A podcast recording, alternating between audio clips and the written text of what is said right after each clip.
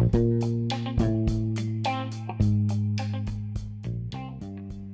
の番組は日常州のブックカフェ本のある空間ご飯とおやつつぐみブックスコーヒーの提供で全国の物好きな皆様へお送りいたします。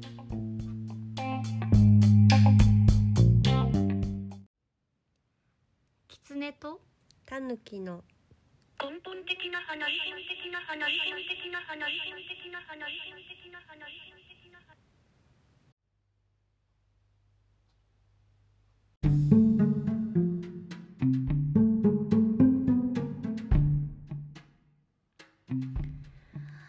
今は昔奈良県は東吉野村でルチャリブロの司書として生きるタヌキと西上州でつぐみブックスコーヒーの店主として生きるキツネが出会いました。二人は人間界で化けて生きている者同士すぐに仲良くなりました。そして人間界でのおかしな出来事を話し合うようになったのです。そんな二人の気ままなおしゃべりの始まり始まり。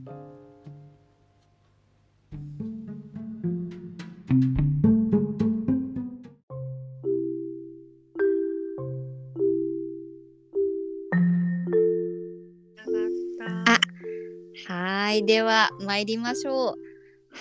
えっと第14回根本的な話西上州のブックカフェつぐみブックスコーヒーの田中こときつねです。は人文建設図書館ルチャリブロの青木ことおたぬです。はい、よろしくお願いします。もう今年最後です。いやー悲しみ。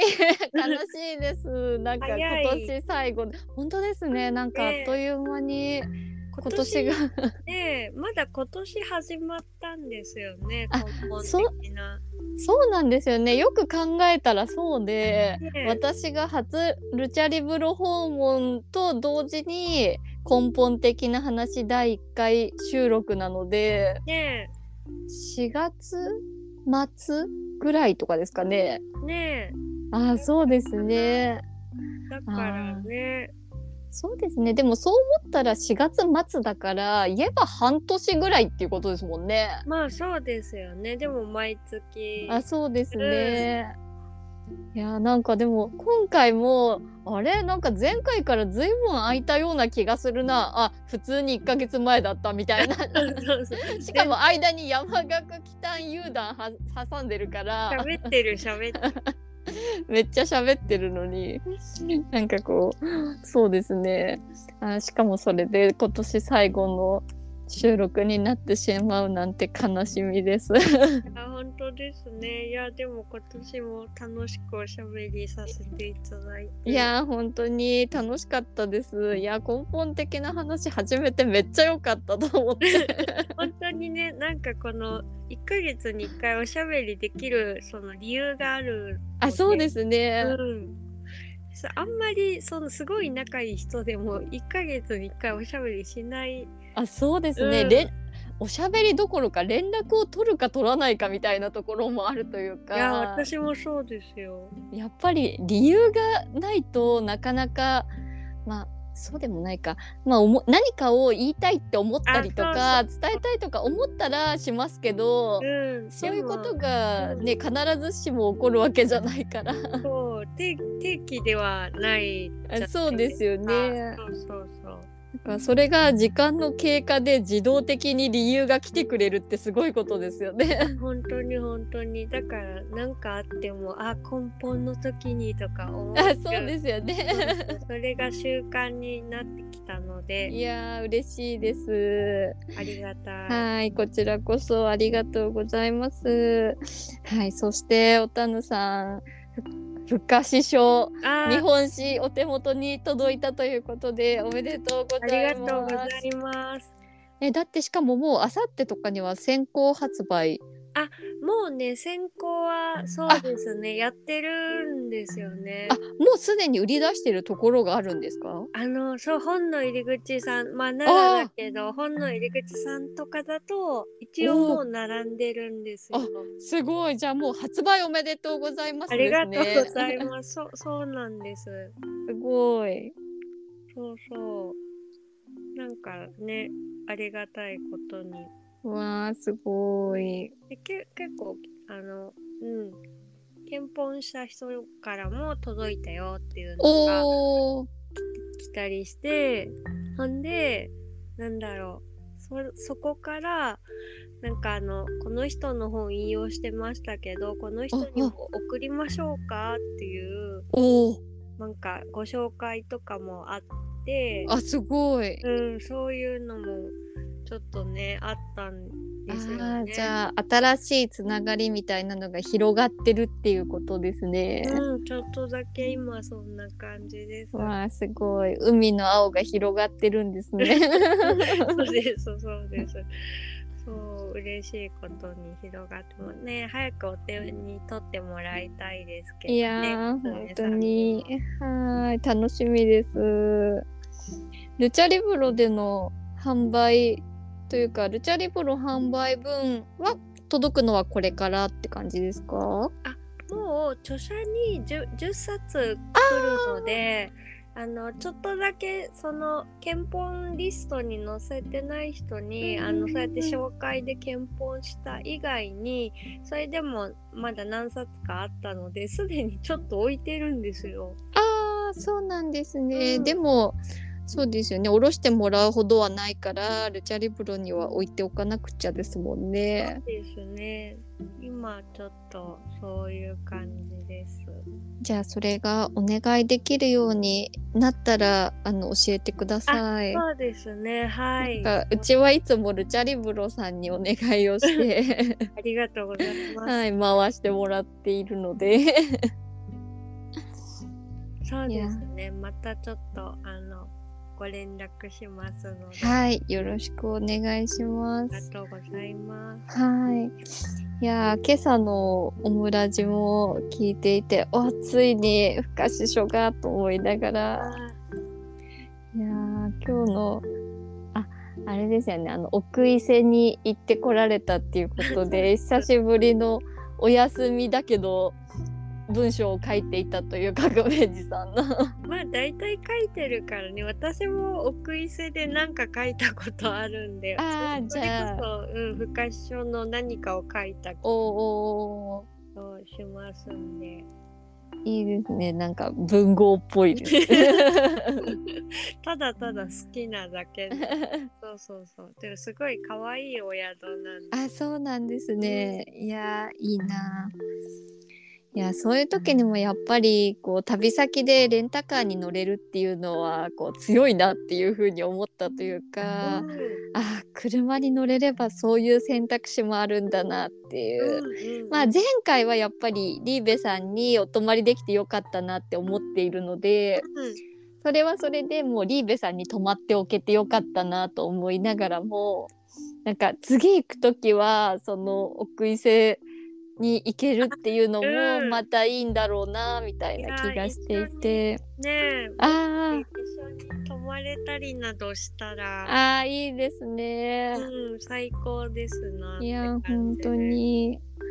いやそういう楽しみもいろいろその革命児さんとおたぬさんが垣内夫妻と沖縄に行くっていうその話ももうめちゃくちゃ楽しそうだし 本当楽しみですね。はいで我々も北海道旅を計画中なので根本道中 in 北海道をすごいすごい。そうですね楽しい旅になるようにしっかり計画はまあ流動的に動けるようにだけど効率よく動けるようにみたいな。そうですね。いい塩梅で。と本当に本当に。もうね落ち着かないとあまりにこうもういけるんだからって思いすぎるとねちょっと 3万になっちゃいそうだ ね。ねそうですね北海道はでっかい道だから。本当それ山崎正弘さんにもあの忠告を受けましあて。本当ですか？なんかすごいですね。行ったばっかりの方からだとなんかうん実感が違いそうな感じがします、やっぱなんか電車で移動とかされたらしいんですけどあなんかよくわかんないけど謎に雪で遅れたって言ってて。謎に雪で。でも北海道で雪ってわかるじゃんみたいな。そうそう。でもなんかそういうのも、うん、なんかまあねあのちょっと JR の人手不足とかも深刻なのかね みたいな。あーそうですね。まあ雪国とはいえみたいな感じなんですけどね。対応するのにも人数いりますもんね。まあそうですよね。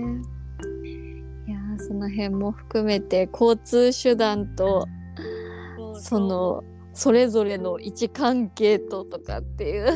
ねちょっといねだから絞らないとですよね。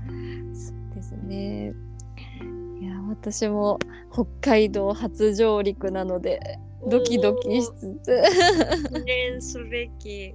いや本当なんです。そう山崎さん狐見たって言ってまし。本当ですか、うん。じゃあ北海道で本物の狐に会えるかもしれない。そう北狐をねいや何度何度か見たっておっしゃってたんあできっと会えますよ。い。やーそれも期待していかねば。ねやっぱり狐といえば北狐みたいなその北狐への憧れみたいなのが超可愛いですもん。うわーいいですね。いやそんなんていうんですか普通に歩いてるんですかねそこら辺とかを。うん、うん、多分うううちもでも見るときありますけど、まあそうですね本土には本土の狐がいるから、うんうんまあそんなような感じなんですかね。普通にいましたけどね、なんかなぜか日向文子さんとも一緒に狐見たことあって、あそうなんですね。うん。すごいタイミング。そうそう、なんか草千里連れて行ってくれるとあきにー。普通に真っ昼間にあ狐みたいな。そうそう。だからそんな感じかなって予測してるんですけど。え草千里は広い草原みたいあな、そうそう。感じなんですか？じゃあめっちゃいい風景というかそこに狐いるのめちゃくちゃいいですね。かわいいみたい。アルプスみたい 絵になるって感じですそうね。な。なんかもう、これは嘘かなみたいなぐらい。これはイメージですみたいな。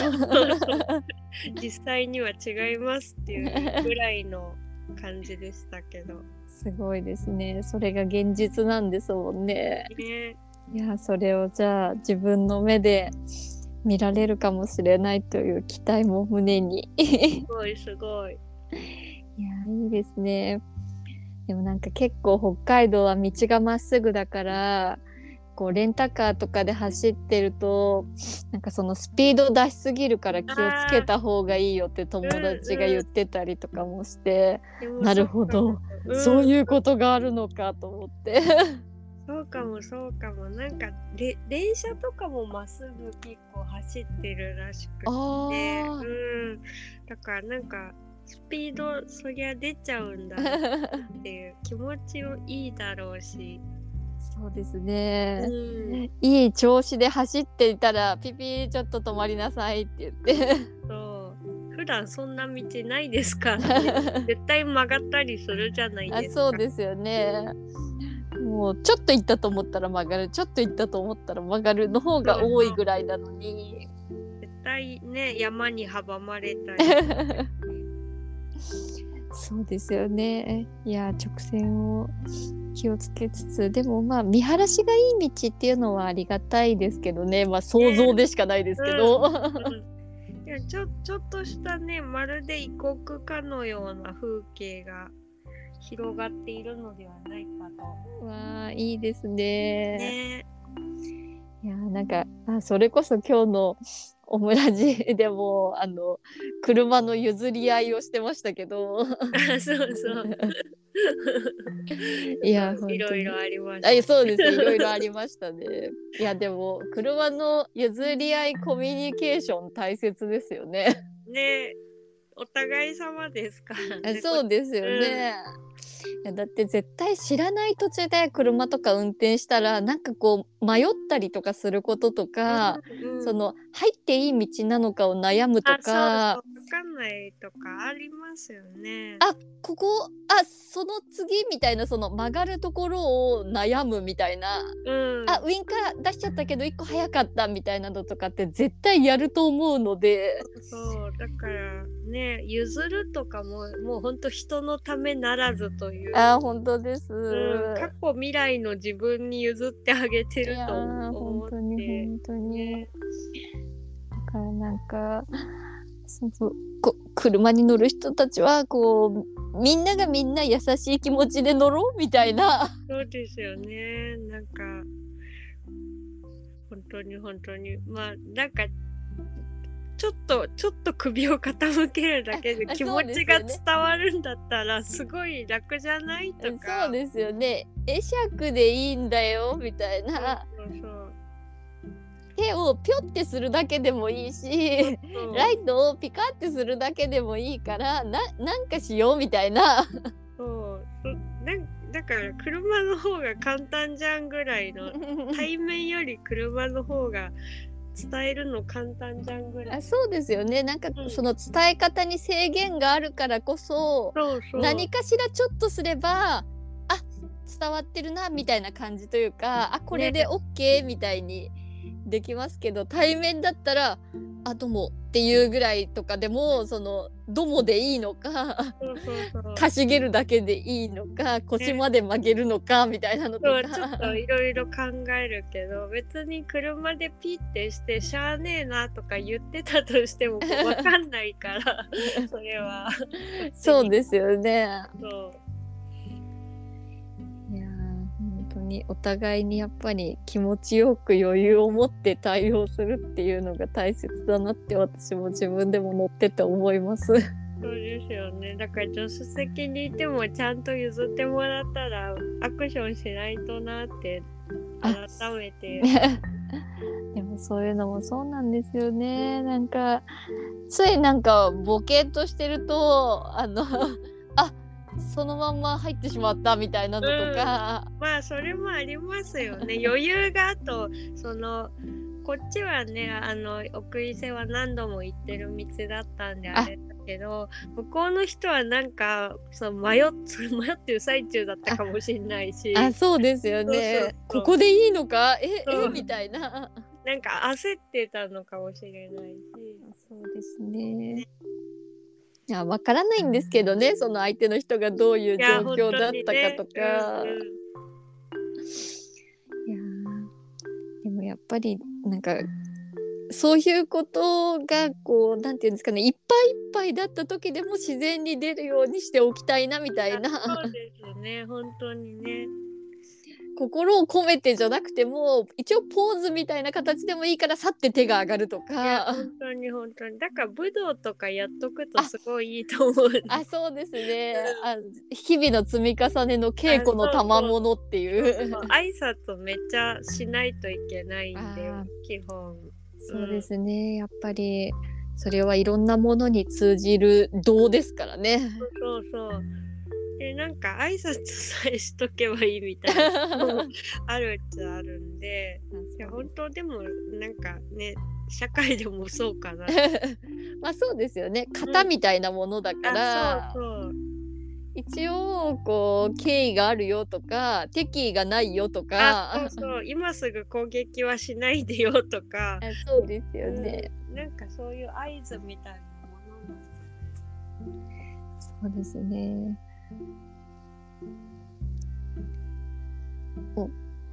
そんな。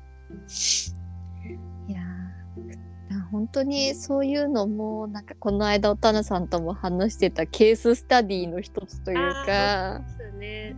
でもまあ学びますよね。そっか、うんこう見えるんだとか。あそうですね、あそのまあその人の振り見てじゃないですけどああって思ったら自分はやらないようにしようって、やっぱり。気をつけようとか。そうですね、うん。思えるようにその自分の心がけあなんだ今のみたいな腹立つんですけど終わりじゃなくて。あやっぱりこういう時はこうにすると気持ちがいいんだなっていうのをちゃんとこう肝に銘じておけるようになっておきたいなとは思いますね。そういう機会だと思って。いや本当に本当に。いやだからそなんていうんですかね。だから自分まあそれの場合はどちらかというと自分の身に起こったことですけどそれが自分の目の前で第三者的にというか自分が第三者の立場として起こってることでもケーススタディにしていけないとやっぱりこういろんな思考っていうかが狭くなっていくんだろうなってすごく思うし多分おたぬさんも私もその本を読んでるのってその第三者としてのケーススタディみたいなとこあるじゃないですか。それはめっちゃありますね。そうですよねだからなんかそれで学んできたとこあるよなみたいな気がすごくするというか。それはめっちゃある気がしますね。だからその戦争のある町に住んだことはないんだけど、でも本の中では読んだことがある。かまあだから今ねパレスチナガザに対しても、その知らないんだけどでもこんな、うんこんなことがあるんじゃないかなとか、うんなんかねその本まあ本を介したことによってなんか想像はできるというか、でなんかねこの間この間っていうかもう全然終わってると思うんですけどはい。えっ、とどこだっけ？東京現代美術館だったかな？ああ、はい。東京現代美術館で情報が今出てこない。あ、えっと、展示、あ、やっぱ東京都現代美術館で、はい。なんか夏から秋にかけてやってた、なんか、あ、共感とかじゃなくてっていう展示があって、へえ。でなんかその SNS だったりとか、もう日常のコミュニケーションにはい。共感できるとかあの分かるみたいなはい。あのコミュニケーションってすごくあるんだけど、まああのそれは確かに大切なんだけど、もうあの共感できなかったら終わりなのかなみたいなところとか。なるほど。うん、あとなんか、うん、なんだろう。簡単に共感されると逆に嫌だったりとうんか、うんうん、あと共感するでしょみたいなのうが、ん。なんか制限制限というか強制されると嫌だったりとか、まあ、だからあ共感とかじゃなくてってちょっと共感っていうのを一旦遠ざけるみたいな、おうんお。テーマでまあちょっと展示自体見れてないからあれなんだけどなんかこれがすごく気になってて主催は現代美術館が企画展みたいな形であそうでやったっていうことなんですかね。でで5人のアーティストが多分参加。うんしててっていう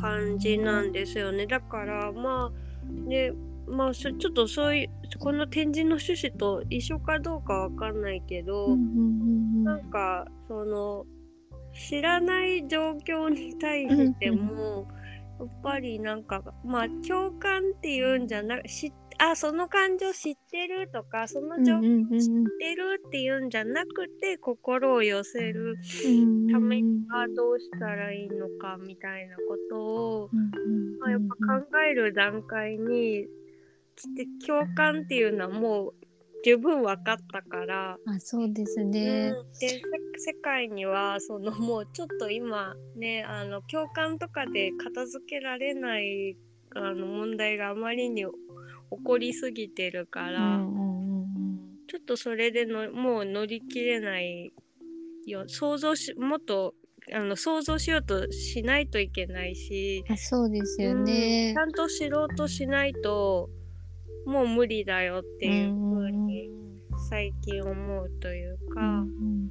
そうですね。ことになんかその共感っていうキーワードってまあ SNS とともにあるところもあるかなっていうう。ん。気はするんですけどその自分と共感するから関係ある共感しないから関係ないとかでもないし共感するから自分も正しいと思うとか間違ってると思うとかそういう話でもないし共感するかしないかを何かの判断基準にするっていうのは変なスイッチですよね。本当に本当に共感できるからコンテンツとしていいかっていう話はまたその、なんだろうクオリティが高いかどうかっていうのとなんか混ぜてるよねみたいうんなうんうんところもあるけど、なんか共共感っていう言葉ではちょっと乗り切れないような壮絶な状況がいっぱいあるよねって思う本し。当ですよね、うん共感できるかどうかだけをその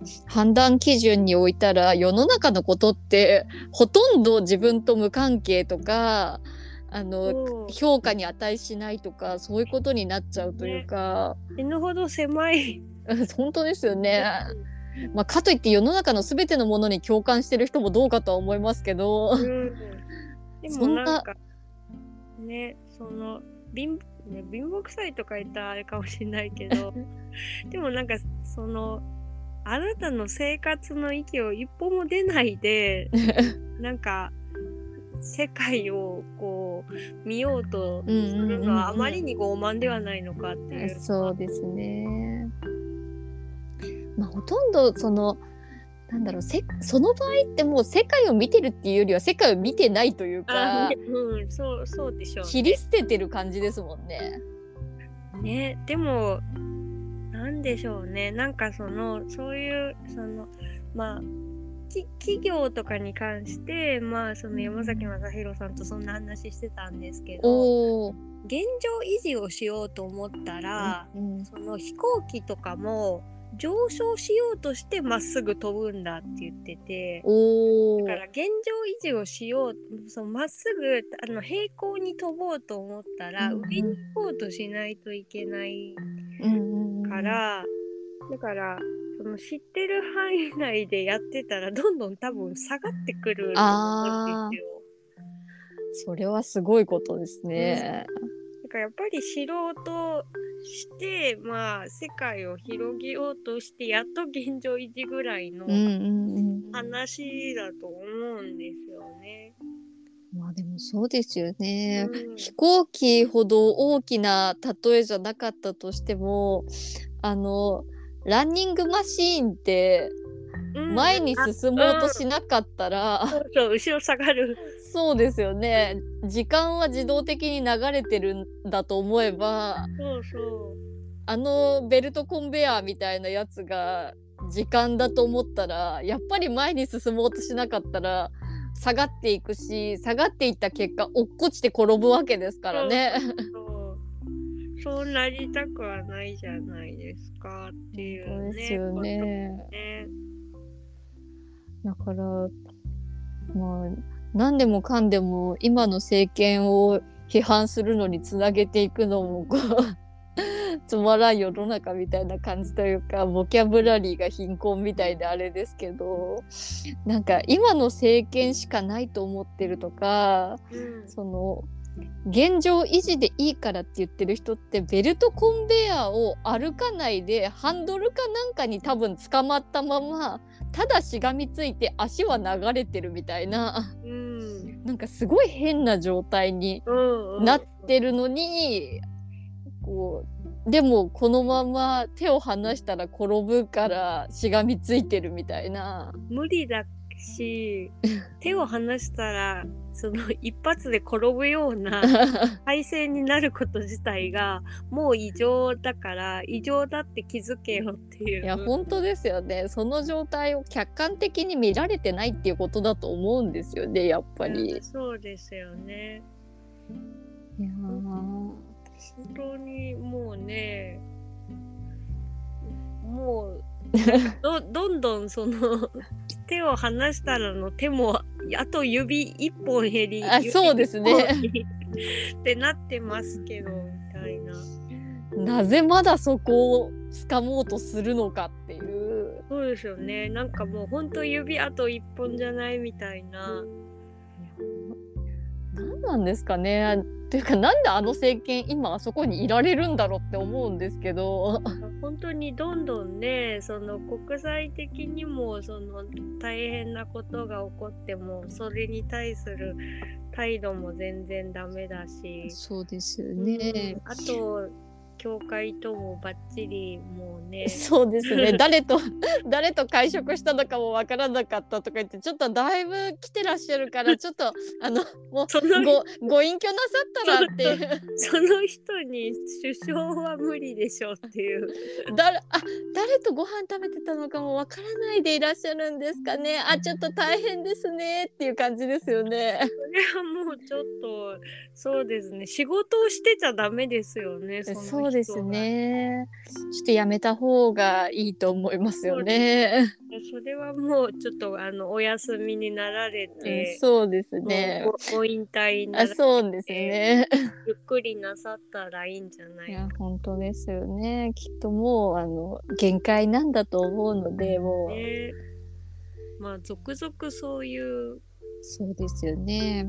まあ今まではなんだかわからない言い訳みたいなのが立って、まあ、立ってなかったと思いますけど、まあ立ってたっていうことにしたとしても、もう今出てきてる問題って裏金問題ってもうこれ普通に悪事やんみたいな。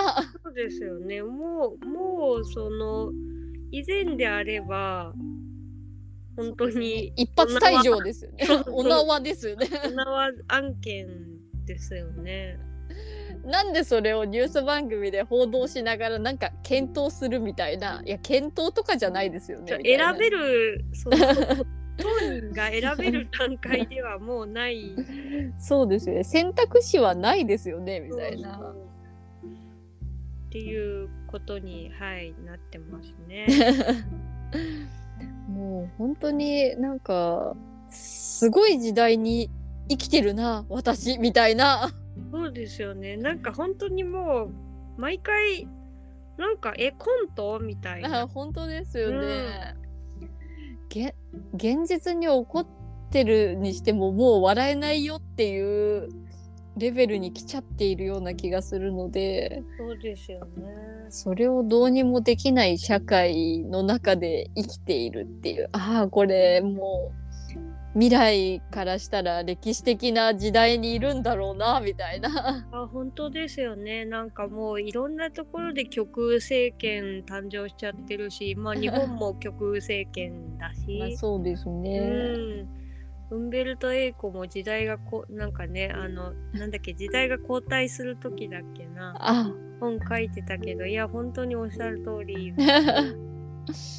そうですねやはりもうまあ言えばセオリー通りみたいな感じというかね。ねこれかみたいな。あそうですね。うん、よくよく本とかで出てきたやつこれかみたいな。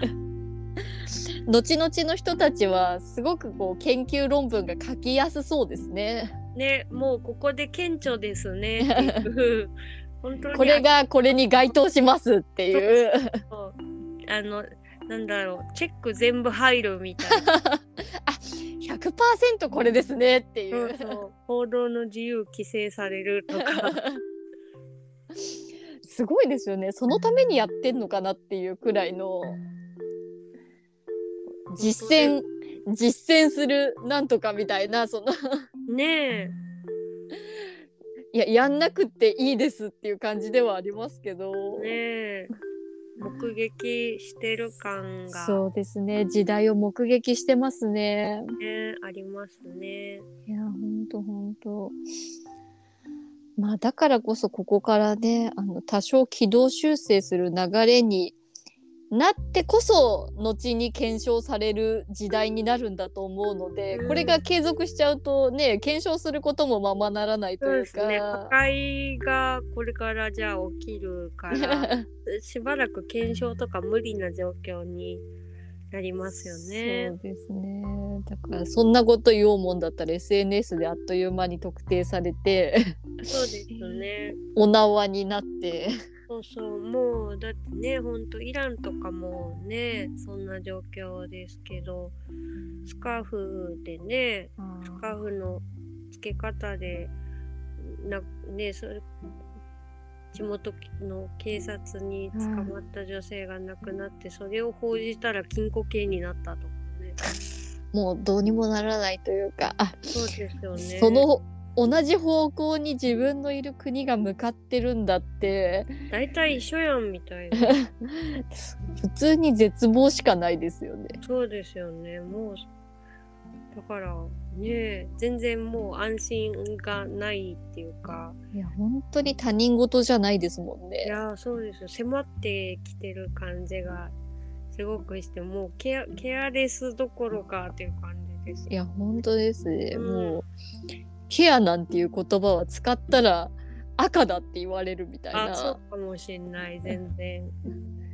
まあでもそうですよね人権はもう大切にすべきじゃないっていう時代に突入するんだとすればやっぱり人間をケアしようなんてそうですね。とんでもない危険な思想の持ち主だとか言われちゃうし、まあ、戦争反対とかも言いづらいぐらいの、そうですね軍事化に反対するなんて言えば非国民だって言われるのかもしれないですうね。ん、まあこの国の国民でいることに誇りとかないというかあのなんか あ仲間にしないでほしいみたいな感じだから。うん、むしろ恥ずかしいかもしれない。そうですね非国民だって言われることは別に構わないですけど少なくともまあその今の国の方針に対して賛同していると思われたらとても恥ずかしい。あそうですねいやなんかもうもうやめて3年経ったから言いますけどみたいな感じなんですけど私、うんあの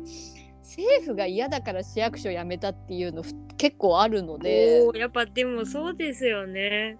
なんかその いや本当なんですよね。なんかあいつらの仲間というかその手下だと思われてるというかうんうん。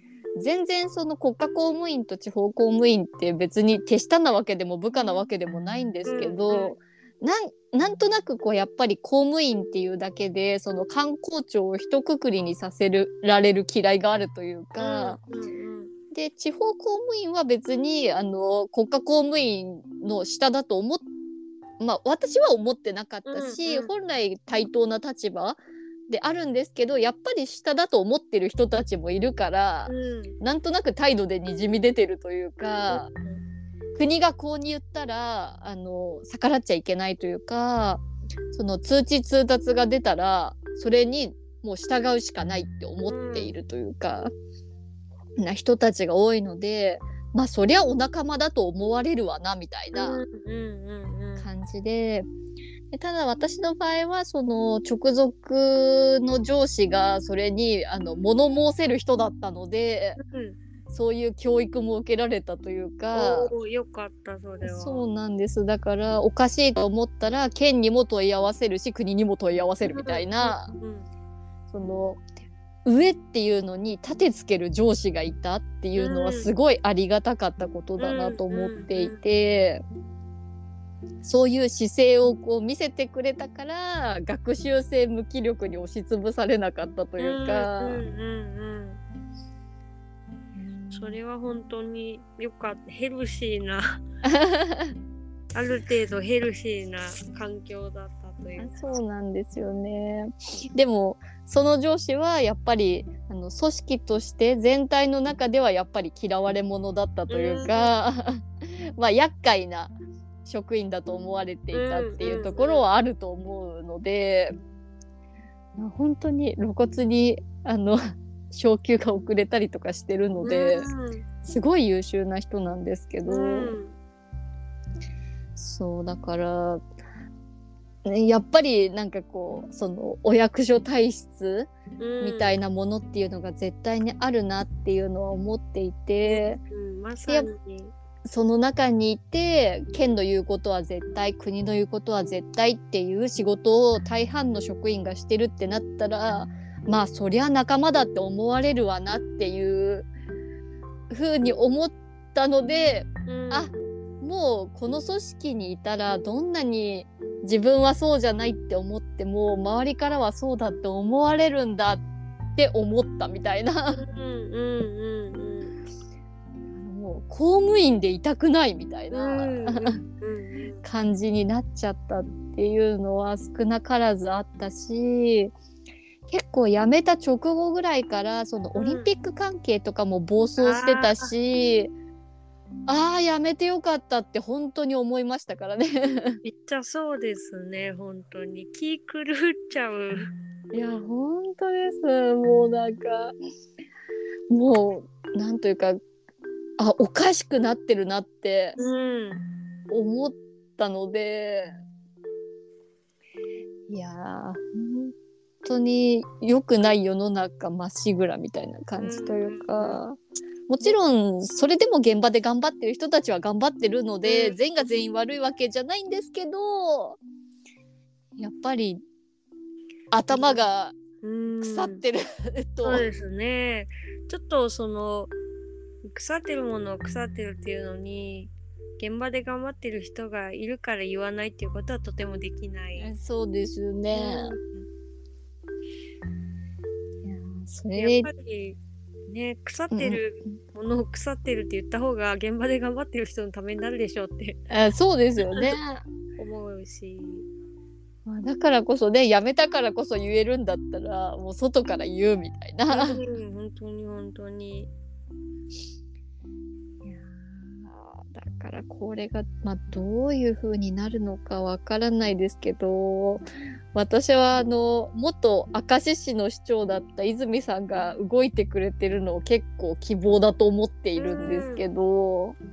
公演聞いたってね。あそうなんです、うん公演も聞きに行ってでその結構その自分の経験を生かして、まあ、その縦と横のつながりみたいなのも、まあ、広げていければっていうのでいろんな、まあ、テレビだったりとか媒体とかにも出てうん。あのいろんな意見を表明されていらっしゃるので、まあ、100%あの人がなんて言うんだろうないい人かどうかはわからないというかその職員に暴言を吐いたとかうんなんかこう何だったかな何かの面でちょっとどうかなっていうことを言ったみたいなことを指摘してる人とかもいたのでまあ強い言葉を使う人だしこうななんだろうなみたいな部分もなきにしもあらずかもしれないですけどでも人間って100%正しい人なんてどこにもいないしうん。自分と100%意見の合う人だっていないからうんその中でやっぱり今の政治の在り方お金の使い方はおかしいって指摘してくれる人は少なくとも今の政権よりはいいだろうって思うし本当にね。やっぱりそういうところをきちんと見てあの是正しようっていう気があるっていうだけでも、今よりよっぽどいいと思うのでうん、いや本当に。い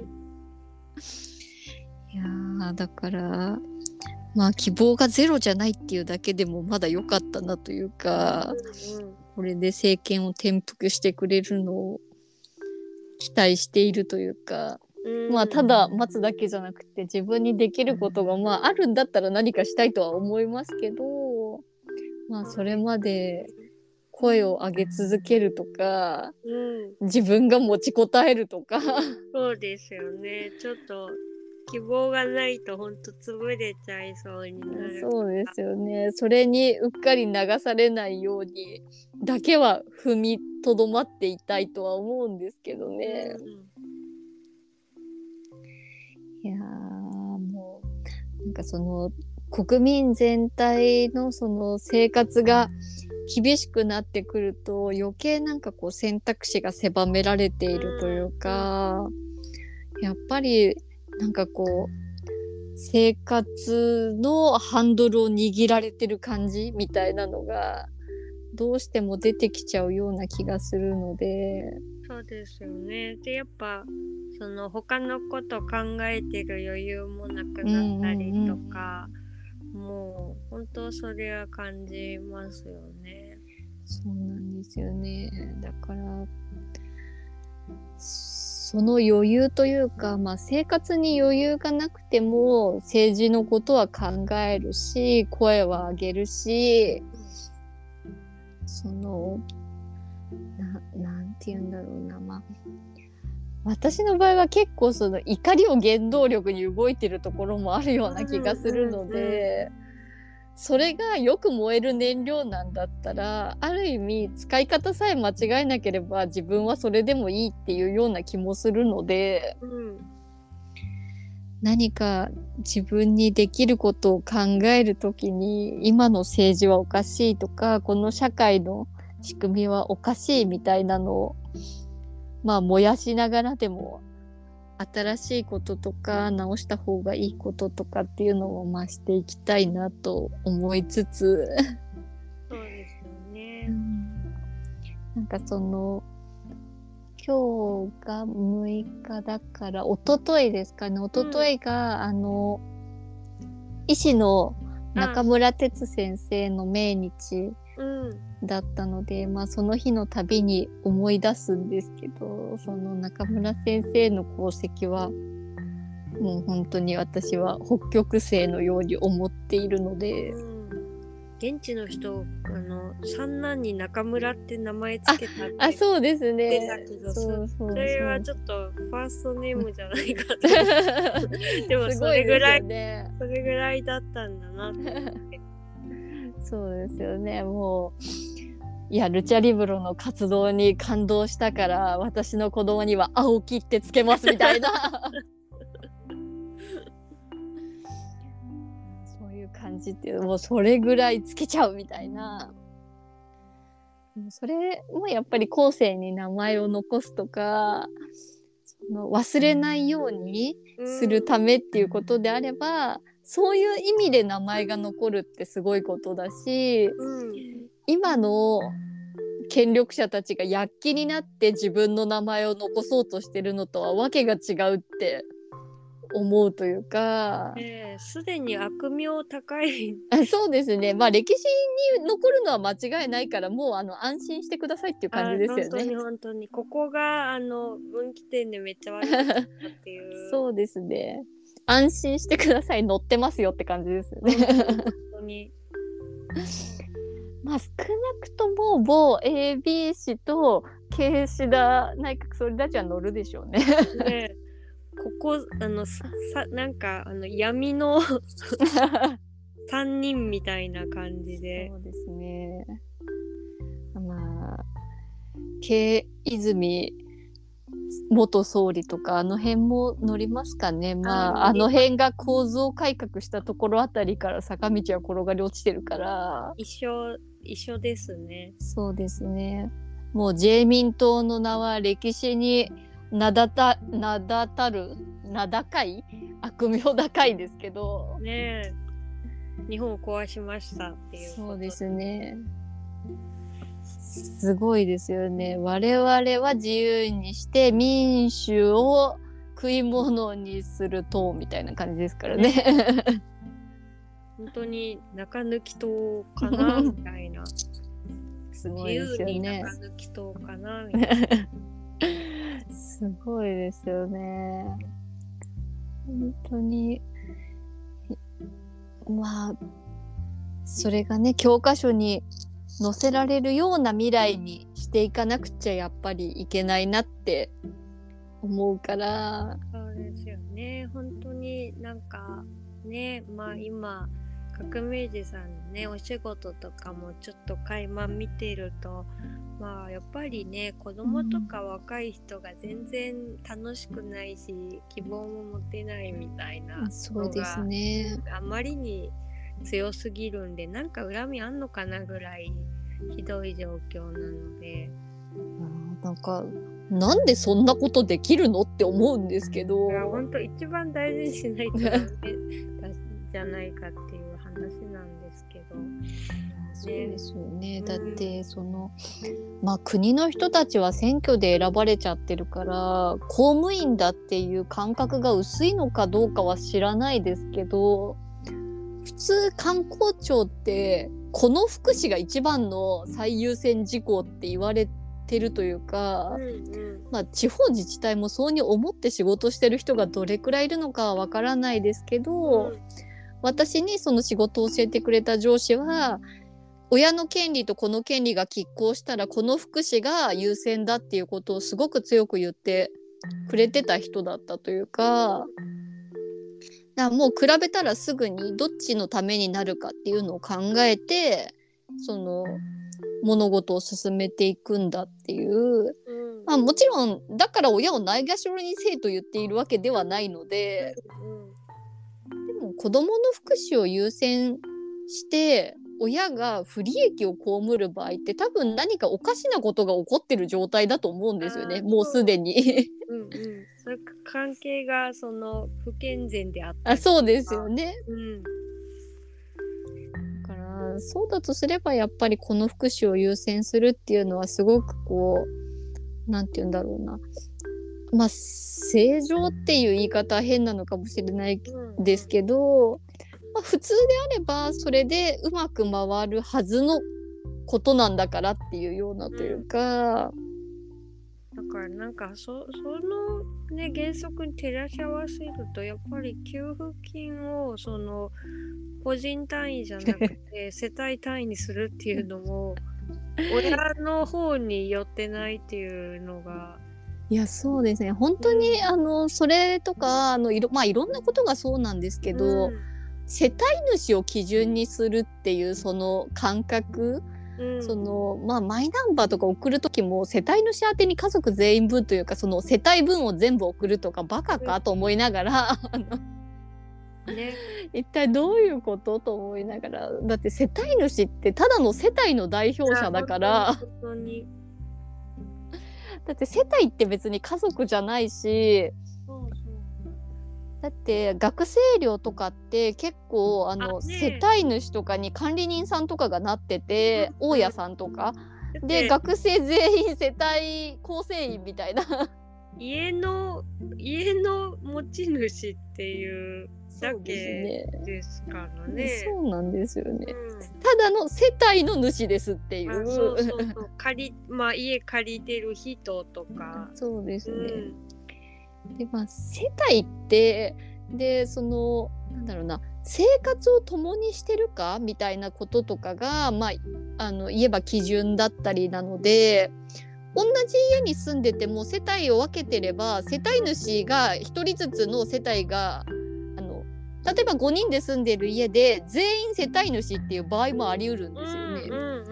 だからそれさっきの学生寮っていう話で言えばそのなんだろうな大人の場合うん。子供のその高校生とかの寮じゃなくて全員が独身寮とかで、うんうんうん、あの住所は同じだけどあの一人一人がちゃんと稼ぎがあったりすると、うん。全員が一人ずつ世帯主になってるっていう可能性もあるので、うんその世帯っていう数え方って何の根拠もないというかあの、何のあれにもならないと思うので、ねなんかその給付とかもそうだし、うん、だからこ困る人もいっぱあいそうなんですよね。世帯主でもいや私に送っていらんやんみたいな人もいっぱいいるだろうなってあ。そうなんですよねだからその世帯主を何かにするっていうのって本当になんかおかしなことというか、まあいやなんか他の国とかもそんなあんのかなとかなんかすごい不思議で。なんでどううん。まあその管理の仕方みたいなのとかうんうん。っていうので、まあ住民登録の都合上まあ世帯主がいるとかいないとかっていうのはまあ多少やっぱり一人がその代表者みたいになってればまあ便利は便利でしょうねみたいには思うんですけど世帯主に何か権利があるっていうのは私はおかしな話だと思っているので、で実際やっぱりそのねなんか話聞いていると若い人とかだとまあ親との関係が悪いと自分に給付金は当たってこないあそうですよね。全然あるので不利益の方が多いようなあそうですよね。その世帯主にした便利っていうその利益と不利益を比べた場合にいや本当にそうなんですよね。っていう話をしていたらあっという間に残りが5分くらいに なってしまったのでどうしましょう。このまま続き第15回が取れますかね。おたぬさん明日忙しいですあか全然忙しく ないです。じゃあ第14回はここまでにしてありがとうございます。はい、じゃあこの勢いのままにまあ家族を考えるみたいな。第15回を。はい。じゃあまあそんな感じでね現代を憂いつつみたいな。いやおかしいな。楽しい旅行の話から始まったはずなのにいつの間にこんな話をしていたんだろうっていう感じなんですけど。気がつけばね、いや本当です欲しい旅行の話をさせといてくれやみたいな。いや本当ですよねいやそっちの話の方が大切なんだよ今私たちは何にもなかったらこんな話せんでええ。本当ですよね。いや、その怒りのままに、じゃあ第15回を取ろうということで、じゃあ一旦これではい第14回根本的な話は以上とさせていただきます。ありがとうございましありがとうござたい。ました。